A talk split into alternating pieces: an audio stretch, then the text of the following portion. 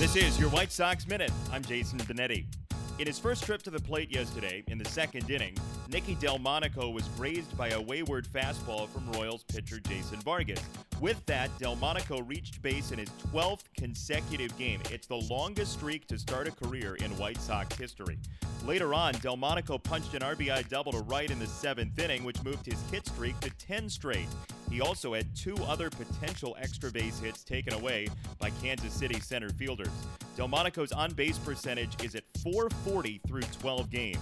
He and the Sox go to Los Angeles tomorrow for a two game series with the best team in baseball, the Dodgers, at 83 and 34, both games 9 Central. Sox are back home in one week when they start a series against Minnesota with a doubleheader and Beatles night on the 21st.